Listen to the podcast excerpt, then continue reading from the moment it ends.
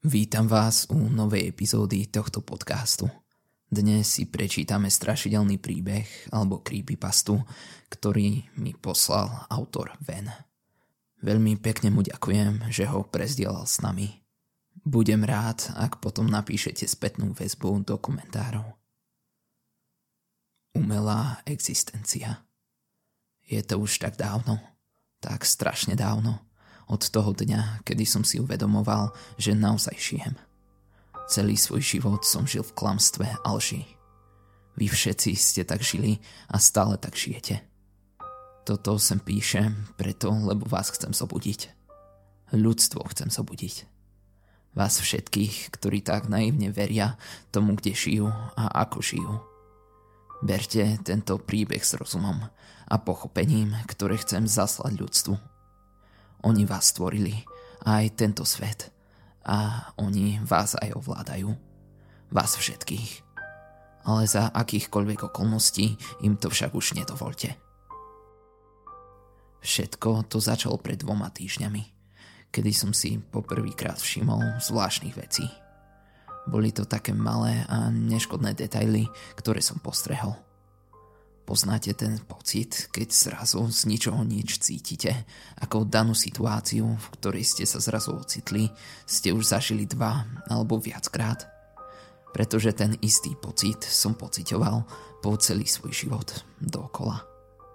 Viem, znie to absurdne, ale to je presne to, čo som si sám sebe tvrdil. Po čase som aj začal cítiť takú nevoľnosť, ktorú som nevedel písať – ako by ľudia, budovy, veci a všetko okolo mňa začalo mysnúť. Myslel som si, že mám halucinácie alebo schizofreniu, ale nič z toho som nemal. Snažil som sa týchto čudných pocitov zbaviť tým, že som chodil k terapeutovi. Nič však nepomohlo, ale že absolútne nič. Snažil som piť viac vody, viac spať a pravidelne relaxovať ale ako som hovoril, nič z toho nepomohlo. Myslel som si, že som sa načisto spláznil. Ale to som sa mýlil. Každý krát, keď som vyšiel von, som miesto mužov, detí a žien videl len biele postavy, ktoré vyzerali ako zostrojení roboti bez tváre. Kráčali tam ako bez duše. Hoci kam, kde som išiel, som ich vždy videl. Dosť ma to znepokojovalo ale však koho by nie. Snažil som sa s nimi komunikovať. Nič. Neodpovedali mi nič. Venovali mi len tie ich prázdne a bezcitné tváre. Ten pohľad ma viac desil, než akákoľvek nočná mora. Padol som na kolena a myslel si, že to šialenstvo na dobro ukončím. Nie, nie, takto sa to nemôže skončiť. Nemôžem len tak odísť z tohto sveta bez vysvetlenia na to, čo sa tu do čerta deje. Tak som vstal a vrátil sa domov. Zasadol som za počítač a hľadal a hľadal. Nič som ale nenašiel. Pomaly som strácal nádej, až keď som nenatrafil na jeden jediný link. Jackpot. Natrafil som na Johna. Opisoval to, čo sa aj mne týchto pár týždňov dialo pocit opakovaných udalostí, miznutie objektov a veci okolo a nakoniec aj zmena výzoru ľudí na bielých a bez tvárových robotov. Bol som tak šťastný, že som na neho natrafil. Mal som šancu sa po toľkých týždňoch zase porozprávať s normálnym človekom. Napísal som mu odpoveď na jeho príspevok. Milý John, som veľmi rád, že som ťa našiel. Viem, že sa nepoznáme, ale som zúfalý a potrebujem tvoju pomoc.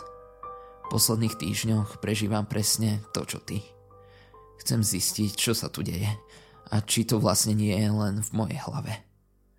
Chcel by som sa konečne porozprávať s normálnym človekom, ako si ty. Prosím, prídi na túto adresu, ktorú ti sem zanechám. Dúfam, že spoločne na to prídeme. S pozdravom, Henry. O pár dní sme sa s Johnom stretli v parku. Rozprávali sme sa o tom, čo sa nám dialo a čo potrebujeme urobiť, aby sme to zároveň aj ukončili, ale aj zistili prečo a ako sa to deje. Doteraz som si myslel, že je to všetko v mojej hlave, Ale mýlil som sa. John mi rozprával o jeho známych a rodičoch. Povedal, že sa im stalo presne to isté. Väčšina z nich si z toho šialenstva zobrala život a podaktori sa naučili s tým žiť. Ja som však rodinu nemal. Moja matka mi zomrela už pri narodení a môjho otca som ani nepoznal. Vyrastal som ako sirota a jediné, čo si pamätám, je ako som sa nasťahoval do svojho bytu pred desiatimi rokmi. Ale späť k veci. S Johnom som diskutoval ešte hodinu, až dokým sa nezačalo stmievať. Tak sme dobehli ku nedalekej knižnici, ignorujúc nepríjemné pohľady iných a začali hľadať knihy, ktoré by nám mohli pomôcť. Trvalo to hodiny a hodiny. A verte mi, bolo to unavujúce. Len tak sme však nemohli ísť a niekomu to povedať. Zbláznili ste sa. Kto by nám to uveril? V tejto dobe už bohužiaľ nikto. Myslím si, že ľudia, alebo neviem, ako ich mám menovať, sú veľmi zanepráznení svojim životom. Čo keď existuje len málo ľudí, ako sme my, ktorí si to uvedomujú.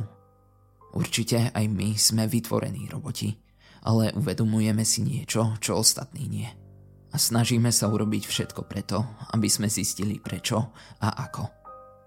Prešlo asi 5 hodín od tedy, kedy sme začali hľadať s Johnom odpovede. A narazili sme na starodávnu knihu z roku 1800. Bola písaná v latinčine. Obaja sme jej nerozumeli, ale v tejto dobe máme možnosť si ju preložiť pomocou prekladača. To, čo sme sa v nej dočítali, našokovalo. Spisovateľ, ktorého meno sem nebudem dávať z osobných dôvodov, písal o bytostiach. Nie, nie o mimozemšťanoch, ale o niečom viac. A zase nebudem ich sem menovať. A to z toho dôvodu, že sa to vôbec ani opísať nedá.